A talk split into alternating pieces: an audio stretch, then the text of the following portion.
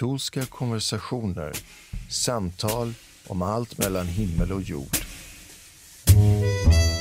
Hej og velkommen til Katolska konversationer. dag har vi som gjest Paul Johannes Næs från Ålesund, eh, grundaren av Sankt Rita Radio. Jeg ser mye fram mot vår konversation og få lære meg mer om historien bakom radion, men også bakom Pauls konversion. Mycket välkommen Paul till katolska konversationer. Tack för det, tack för det. Paul, när du träffade din fru första gången, var, var någonstans var det? Det var på kirkekaffen i Vår Frue kirke i, i Ålesund. Eh, på etter en messe for Korsets opphøyelse. Så vi er så heldige at vi vet når vi faktisk møttes for første gang. Eh, så det var en, eh, det var en eh, veldig artig seanse, fordi eh, hun konkluderte vel med at hun ikke hadde så veldig mange andre katolske ugifte menn i Ålesund å, å gå ut med. Så på det grunnlaget så takket hun ja til å være med meg på date første gangen. Gikk snabbt der, og første gangen også så snakket ni om eh, att göra katolsk radio. Hur kom det sig att detta var någonting som kom upp första gången?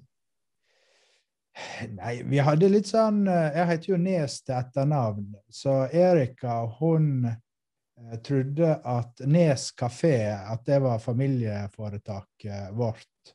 Eh, og noe av det aller første hun sa til meg, det var at mora hennes var dronning og faren var konge. Hun tenkte da på Maria og Gud. Og, eh, så jeg, var, jeg, trodde jo jeg hadde skutt gullfuglen, og hun trodde det, det samme andre veien. Men etter hvert som vi fikk snakka litt, så fikk vi avkrefta de to, to tinga. Og da var jo det litt uh, interesse framover, og, og, og hva, hva, familiene drev på med. Da hun fortalte at søstera hennes hadde vært med og starta opp Radio Maria i, i Ungarn. og, og da, da gikk det slag i slag etter det. Ja, och eh, då började ni samtala om radio, men jag antar att ni gifte er innan ni startade radion?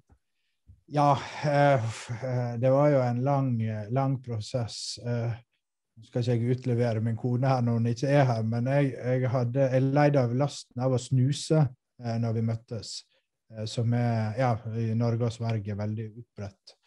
Eh, og etter at vi hadde vært ute et par ganger, så satte hun et ultimatum før jeg fikk lov å kysse henne første gangen. Og det var at jeg måtte være snusfri i ei uke. Eh, og ei uke og, og, to timer etter at hun påla meg det, så, eh, så, så, var jeg klarert på det punktet. Så det var veldig, veldig kjekt. Så hadde vi ei reise til Første gangen jeg var med Erika hjem, så fikk vi komme litt i, i studio i, i, eh, Romania, eh, Radio Maria der. Fikk se litt hvordan de jobber, de jobber se litt tekniske løsninger. og sånt. Klart det er kjempeinteressant. Det er kjempespennende. Det, det er en enorm evangeliseringseffekt. Vi, vi, hadde også flere samtaler før vi gifta oss, der vi, vi var litt usikre på om ekteskap var kallet vårt. om vi skulle søke ordenslivet, om, om det var det vi skulle eller ikke. Eh, men vi, vi, vi, endte opp med at ekteskap var, var det riktige, men hele tida hatt dette kallet over å leve i og for kirka. Så radioen har funnes med som eh, begynnelsen og eh, hvor mange år efter ni gifte tog det innan ni eh, startet radion? Til å si to barn og en pandemi. så det ble vel uh, Vi har vært gift i fire år nå, uh, så når vi begynte. Så ni startet denne radioen midt mitt under pandemien, eller precis når den begynte? Ja, vi hadde første sending 22. mai på festdagen for, for Santrita. Eh, og Santrita er en, eh, en veldig kjær helgen i, i, vår familie. Eh, vårt første barn heter også Lea Rita etter Lea Rita. Eh, så det var naturlig å ta, ta henne navn. Eh, og eh, når vi, vi, hadde da første sending på, på festdagen for Hellige Rita 22. mai. Etter at vi fikk tillatelse fra, fra biskop Bernt til å starte opp. Så det, det var, var, viktig for oss å treffe på den dagen. Det var veldig kjekt at vi traff på den dagen. Og vi tok det vel som et lite tegn fra St. Rita at vi fikk godkjent radiodrift på, på Hennafesta. Sankt Rita er jo skyddshelgonen for umulige prosjekt. Og jeg ja. kan si at uh, for noen år siden så uh, var det en situasjon der vi hadde litt dåligt med pengar. Så då gjorde jeg så at jeg tog en bild av Sankt Rita og satte i plånboken. Nå kan jeg si at hun är kvar. Og sen dess så var, så var okay, uh, økonomien ok. Så att, mycket speciellt, eh, mycket spesielt helgon. Ja, og jeg vet ikke om jeg skal ta det som et kompliment eller som et tegn fra min kone på at hun, hun mente det også måtte være skytshelgen for ekteskapet vårt. Så hun har vært med hele veien. Men, men du, er, du, er, ikke født katolikk? Nei, eh, jeg er jo veldig opptatt av at vi alle er født hedninger, og så blir vi katolikker i dåpen. Mm. Eh, det, det gjør jo at uh, jeg ble katolikk samtidig som de andre, men jeg var fraværende fra den katolske troa fram til jeg var 33 år. Uh, det, nå er jeg 40, snart 41, så jeg har vært katolikk i snart åtte år. Men og innan dess var du ikke kristen eller troende? Utan var det ja, både ja og nei. Det har vært en veldig spesiell Eller det syns sikkert alle om sin egen historie, at den har vært spesiell. Men jeg vokste opp um, på landsbygda i, i Norge, en, et sted som heter Stryn. Og det er klart at vi var jo kanskje den siste generasjonen som eh, måtte gå i søndagsskole og på en måte fikk en viss form for eh, kristen opplæring. Eh, vi måtte jo blant annet eh, lære salmer på, på skolen. Eh, men eh, jeg husker når jeg skulle konfirmeres, så det var første gangen jeg fikk en, en troskrise. For eh, da var det dette her med å gå til nattverd. Eh, så jeg, jeg valgte i konfirmanttida mi, egentlig uten å ha noe særlig forhold til kirka, å, å avstå fra å gå til den eh, lutherske nattverden. Fordi jeg syns det ble en leik for mange. Det, det, ble feil. Eh, som så mange andre så forsvant jeg vekk fra kirka eh, etter konfirmasjonen. Jeg hadde studietid og eh, levde et relativt utsvevende liv. Jeg hadde først en Første gang jeg kom tilbake igjen til kirka, det var, eller ikke til kirka, men til troa, det var når jeg var i militæret. Da begynte jeg av og til å be Fader vår på kvelden før jeg skulle legge meg. Eh, og for de som av og til hører på radioen, så ber jeg Fader vår feil. Jeg stokka om noen ord på slutten. Eh, og det er fordi det var før internettet sin tid, så jeg måtte bare prøve å lære meg den sånn som jeg husker den. Og da lærte jeg meg siste setninga feil. Så, eh, og det, det, klarer ikke jeg å lære av meg. Samme hvor mye jeg prøver. Og da var jeg 19 år. Så kom jeg til til Bergen og studerte. Eh, og da var det mye fest og, og moro. Eh, vi, vi, levde vel et, ganske, et, liv ganske langt vekke fra, fra, fra kirka. Eh, mye piker, vin og sang. Og det er klart at på et eller annet tidspunkt så, så begynner en jo å reflektere over om det er det riktige livet. Og da eh, Jeg husker jeg tok med meg boka. Jeg har den her. Jeg, jeg gikk en, en, en, um, en, søndag så gikk jeg inn i den lutherske domkirka i, i Bergen. Eh, og da fikk, så satt jeg der og så snakket jeg litt med, med presten. Jeg må vel ha vært, Det var faktisk en kvinnelig eh, prest. Navnet hennes står i boka, jeg holder det foran meg. og, og da snakket vi litt om dette her, denne opplevelsen min da jeg var konfirmant. og Var kanskje litt sliten av å gå på byen tre-fire dager i året. Og Da fikk jeg den boka her av henne, som er Wilfred Stinesen sin bok 'Vandring på hvilepuls'. Jeg lovde henne på tro og ære å gi den tilbake igjen. Nå sitter jeg med boka i handa enda jeg har gjort mitt ytterste på å prøve å lokalisere henne, også skrevet brev til henne om at jeg vil gi den tilbake, men jeg har nå boka her, her enda, og jeg tror jeg har flytta ja, kanskje 30 ganger, er kanskje ikke så mye, men en 10-15 ganger siden jeg fikk den boka. Og på et eller annet mirakuløst vis så har den alltid blitt med meg. Eh, så, så det var på en måte litt steget tilbake igjen eh, til kirka. Eh, for første gang siden konfirmasjonen. Og det var vel kanskje da sju-åtte år etter jeg var, var konfirmert at, eh, at, det skjedde. Så det var altså en, en, uh, en luthersk prest som gav deg en bok av en katolsk munk. Ja. Eh, og eh, på den tida så brukte jeg å døpe navnet mitt Pål Gunnar, og, og Pål Johannes er jo etter Johannes av Korset, som, som, den boka som er sentral i, i, i den boka. Så Johannes av Korset ble da mitt fermingsnavn. Jeg var så heldig at jeg ble tatt opp i kirkens fulle fellesskap på, på festen for Johannes av Korset. Så, så det, men det skjedde noen år. Året etter jeg fikk boka. Eh, så, men det var en lang, lang reise. Men vad skulle du säga var det av, avgörande, alltså att du började be Fader vår i militären? Vad var det som fick dig att göra det om du inte var troende? Vad, vad var det som... Vel, alle har vi vel en iboende tro i oss. Eh, min bestemor mi døde akkurat på, på den tida. Eh, og hun var jo den som på en måte holdt, eh, holdt familien sammen. Og her er jo eh, Når jeg konfirmerte meg så eh, luthersk, så fikk jo vi mye pengegave. Det var jo stort sett derfor vi eh, konfirmerte oss. Men fra bestemor så fikk jeg da norsk salmebok Eh, og inni den så står det eh, til Pål Gunnar, hilsing på konfirmasjonsdagen. La Den hellige ånd føre deg videre, fra bestemor. Eh, og den òg har, har, alltid vært med. Jeg tror jo det at vi, vi har en iboende tro i oss, men spørsmålet er om vi lar den slippe til.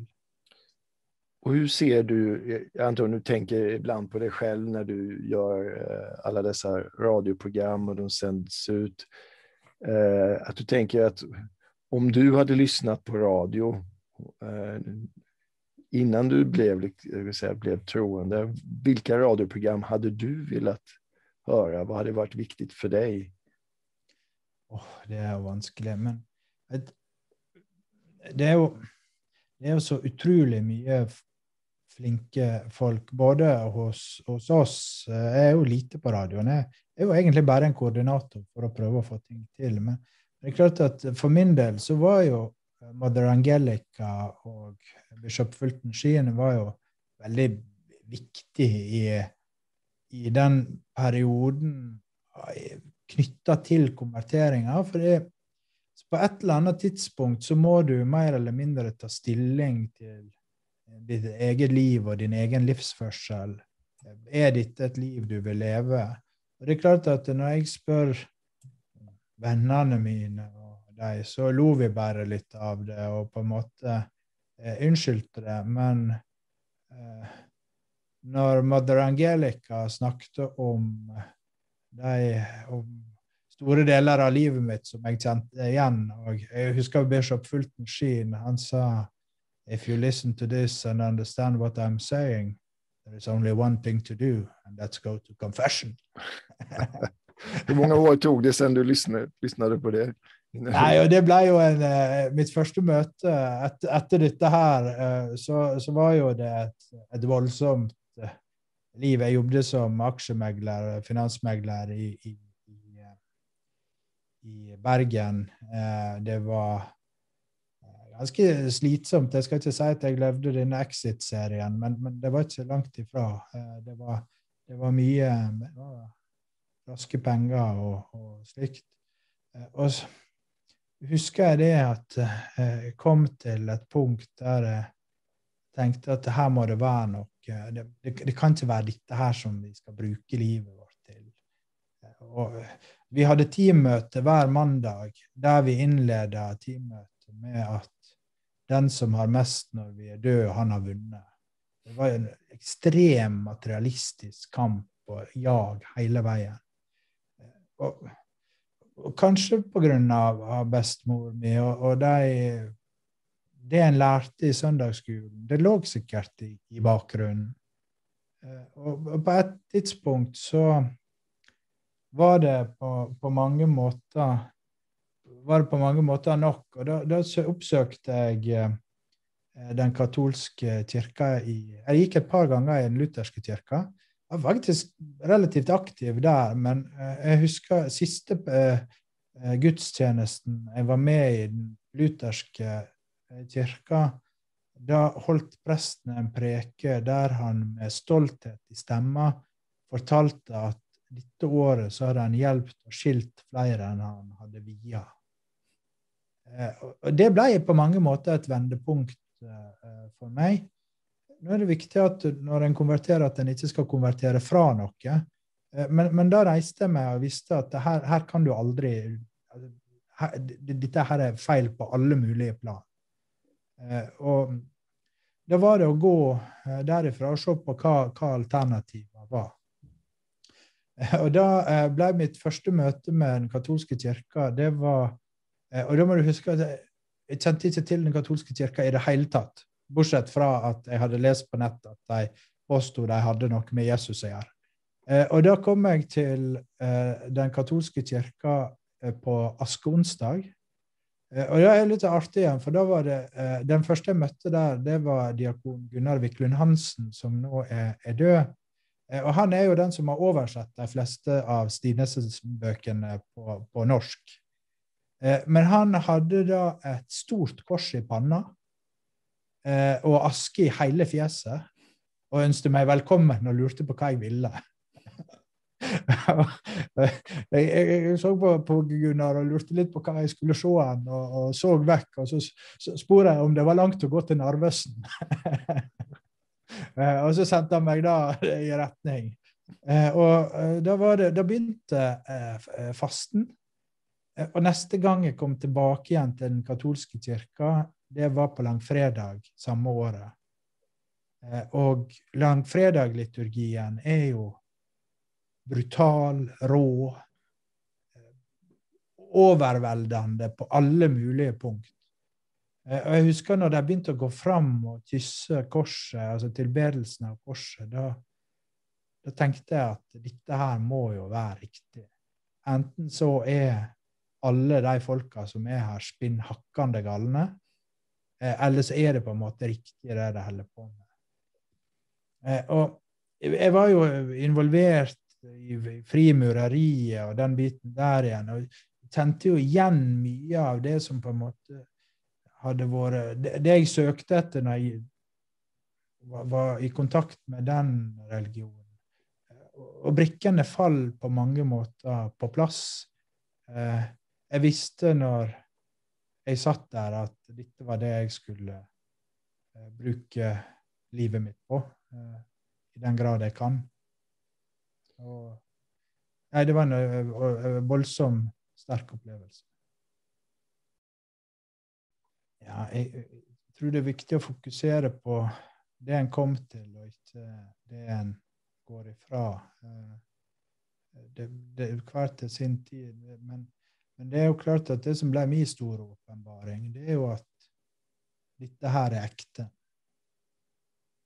Det, det er den, den aversjonen jeg hadde hatt mot å gå til kommunion, eller nattverd, som det heter i den protestantiske kirka, i konfirmasjonen, det ble på mange måter bekrefta når du så respekten, du så intensiteten i den katolske nattverdsfeiringa, at du kan ikke gå og tulle. Det er ikke alle som kan gå til nattverd. Eh, det er faktisk enkelte ting som er så alvorlige som gjør at du faktisk ikke får lov å gå dit. Jeg skulle vilja eh, spørre deg om eh, du, du, du, fortalte at eh, du påverkade av Mother Angelica og Fulton Sheen. Men dette var ju, när var detta? Alltså hur, hur hørte du dem i Norge? Det er jo gjennom uh, YouTube, internett sin, sin spede begynnelse. Um, jeg husker det var det, det, året, Første gangen de sendte Big Brother i Norge, det var samme året som jeg fikk ADSL-linje. Og Da satt alle satt oppe og så på, på Big Brother. og det var jo til og med noen som sov i samme seng på, på TV for første gangen. Vi var jo i sjokk over at sånt var, var mulig. Eh, da, dumpa jeg borti eh, eh, Mother Angelica og ble bare sittende og høre på hvor hun høvla over en som ringte inn, på en utrolig respektfull måte, men så bestemt.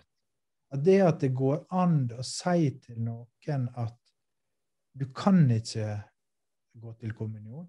og da, da var det uh, samboer, uh, nei, samboerskap det var snakk om. Og hun sa det at det er jo den minste ting. Hvis du påstår det at du elsker Gud, så er jo det bare å flytte ut. Hun forsto ikke hva problemet var. Og så kom det en haug med unnskyldninger. Men hun, hun, parkerte det så hardt og så brutalt, men likevel med så mye kjærlighet. Eh, og da, da, dumpa du borti henne. Og, når du søkte på ting gjennom de siste 10-15 åra, så, så, kom en borti det. Ikke minst siste eh, halvåret før eh, så hørte jeg mye på Catholic Answer og, og, og den, det apostolatet der som, som nå er tett knytta til IWTN, eh, og også Mother Angelica. Og, eh, er det vel fem år siden er det det siden Mother Angelica døde? Det var i påska, hvis jeg ikke husker feil. Hun døde på påskemorgen. En, en, fantastisk kvinne. Ja. Hur, du, eh, hur ser du på eh, Sankta Rita Radios relation til Ida Brutén og din visjon av hva du vil gjøre i Norge, men kanskje, kanskje også utenfor Norges grenser? Ja, og det er vel kanskje det som har vært litt sånn nøkkelen til at det har gått relativt bra med Santrita Radio fram til nå. Det er jo først og fremst Den hellige ånd, og så uh, Santrita, og så en haug med andre som har hjulpet oss. Uh, men, men, det som kanskje har vært nøkkelen fra vår side, som har gjort at ting har fungert, det er jo at vi har tatt utgangspunkt i noe helt, helt lavt terskel. Eh, lage De første programmene vi hadde, var helt enkle katekeser, og så, så, bygger vi på. Det jeg er jo utrolig rastløs av meg som, som, person, og jeg har jo en del ild igjen, og jeg klarer ikke helt å sitte i ro. Eh, det var kanskje derfor min kone mente Santrita var den perfekte skytshelgen for, for ekteskapet. Men, men det, det, er en må prøve å få til, det er jo at vi må få ut alt dette fantastiske. All litteratur, all historie. Vi må få det ut til folk slik at de kan høre på det. Slik at de kan få oppdage hvilken enorm rikdom den katolske kirka har. Hvor, hvor, fantastisk Bare i går så, så spilte vi på radioen eh, på, på Palmesøndag et et intervju med, med pater Reidar som forteller om Judas og hvordan hjertet hans blir, blir mørkt. Hvordan han blir prega av hatet, sviket, misunnelsen. Eh, og til sjuende og sist tror jeg det er selvfølgelig aller best at vi alle blir katolikker, og, og, og du må ikke misforstå meg, men det at vi kanskje reflekterer litt over, over dødssynden, at vi kan få få forståelse for hvorfor vi handler som vi gjør. Og Det kjenner jeg igjen veldig fra de tidlige 20-åra mine og prosessen som leder opp mot at jeg konverterer. Dette her materialistiske jaget. At det viktigste i verden er å ha størst mulig hytte og kjøpe mest mulig champagne. Det har ingen verdi. Eh, og når vi da kommer til askeonsdag og får høre at vi er støv så er det så, det er så kraftig, det er så hardt. Det slår så, slår så i den materialistiske verden vi lever. At, og det, det, er jo Tanken bak radioen er jo det å kunne kanskje fortelle én person om hvor fantastisk dette her er. Jeg har jo hele tida sagt at hvis en person kommer til Skjærsilden fordi de hører på Sant Rita Radio, så er jo det verdt alt vi gjør. Erika hun mener vi må få et par tusen dit, så hun er vel kanskje litt mer lik fader Angelica. Uh, men, men, men tenk, tenk, bare det. I, i palmehelga så hadde vi over 3000 som var innom radioen og hørte på. Og det gjør at, at en får lov å å være med på ei sånn reise. Eh, at en får lov å bruke tida si på noe så fornuftig som å bringe kirka, bringe ordet, bringe maskuline Jesus, den feminine Maria. Det er så mye å ta av. Det kan jo bli helt slått over ende. Så hur tänker du? Eh, Sankta Rita Radio är ju radio medan eh, IWTN i första hand var en tv-station. Det var ju oerhört våghalsigt av Madre Angelica starta en tv-station i början av 80-talet i, i, eh, i USA. En kontemplativ nunna som startar en tv-station. Men hur, hur ser du, vill, ser du en naturlig utveckling från radio till eh, video och tv för Sankt Rita? Eller är det radio som är er karisma? Hva skulle du si om det? Det kommer jo an på hva Den hellige ånd vil. Vi, vi, prøver jo oss på, på, video nå. Eh, jeg tror jo at det har en formidlingsevne som, som er mye bedre. Vi, så, vi, vi gjorde et samarbeid med Eh, den katolske kirka i Norge, altså informasjonstjenesten der, knytta til en retrett som biskop Erik holdt for noen eh, i fastetida. Det vi så der, det, det syns jeg er veldig interessant, og det gir egentlig et ganske bra svar på spørsmålet ditt. Eh, fordi det var veldig mange som fulgte det live via YouTube. Og så var det enda mange flere som hørte det på podkast i ettertid. Så den kombinasjonen mellom det å kunne delta på noe live med video og bilde, eller også sånn som vi gjør nå, å ha en samtale sånn som det her, som blir, blir, blir skjønt, den tror jeg er veldig, veldig god.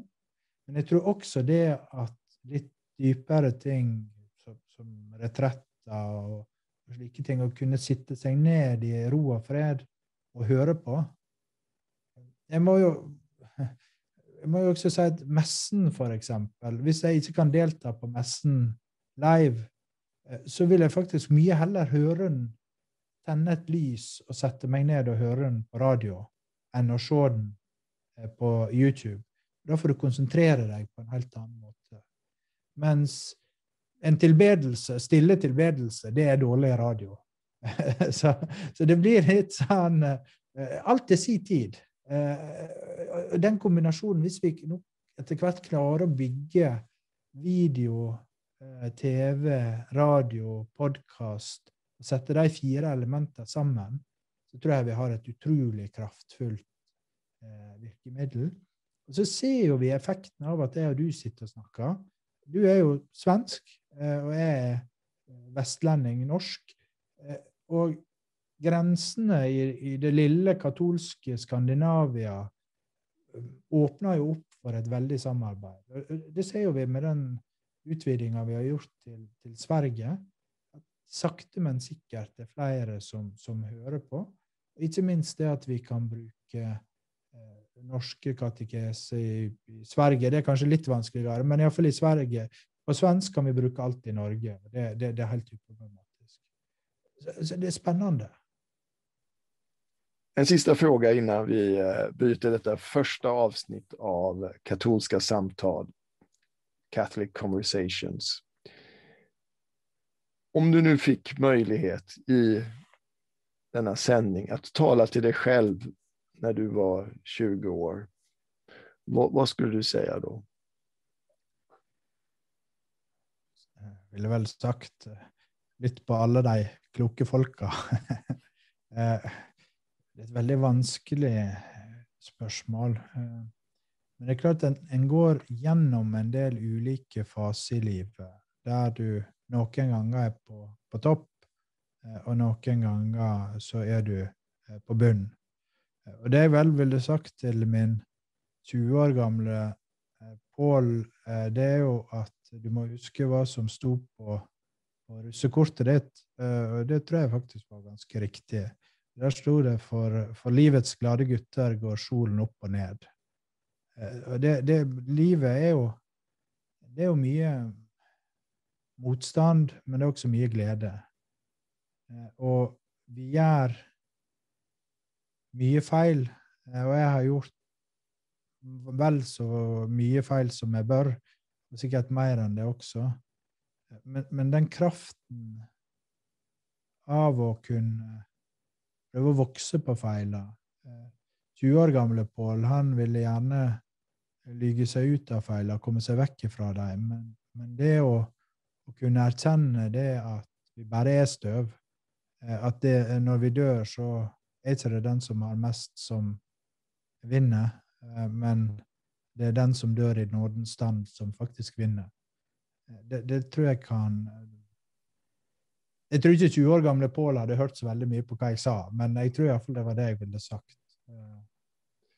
Takk så hemskt mye, Paul Johannes Næs, for at du stilte opp på denne intervju. Spennende å følge deg på din livsreise og det her fantastiske projektet Sankt Rita Radio som sender altså dygnet rundt katolsk radio i, i eh, lilla Norge Og eh, Sankt Rita Radio har startet upp eh, också på svenska och planerar även att ha program på danska.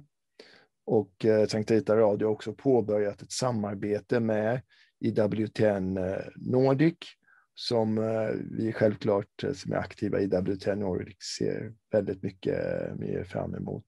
Så tack så mycket återigen Paul och då är det dags att gå tillbaks till arbetet. Jag antar att du ska läsa in någonting efter vi har snackat till radion. Laudes och Vespa. Okej, okay, tack så mycket. Tack så mycket. Katolska konversationer, samtal om allt mellan himmel och jord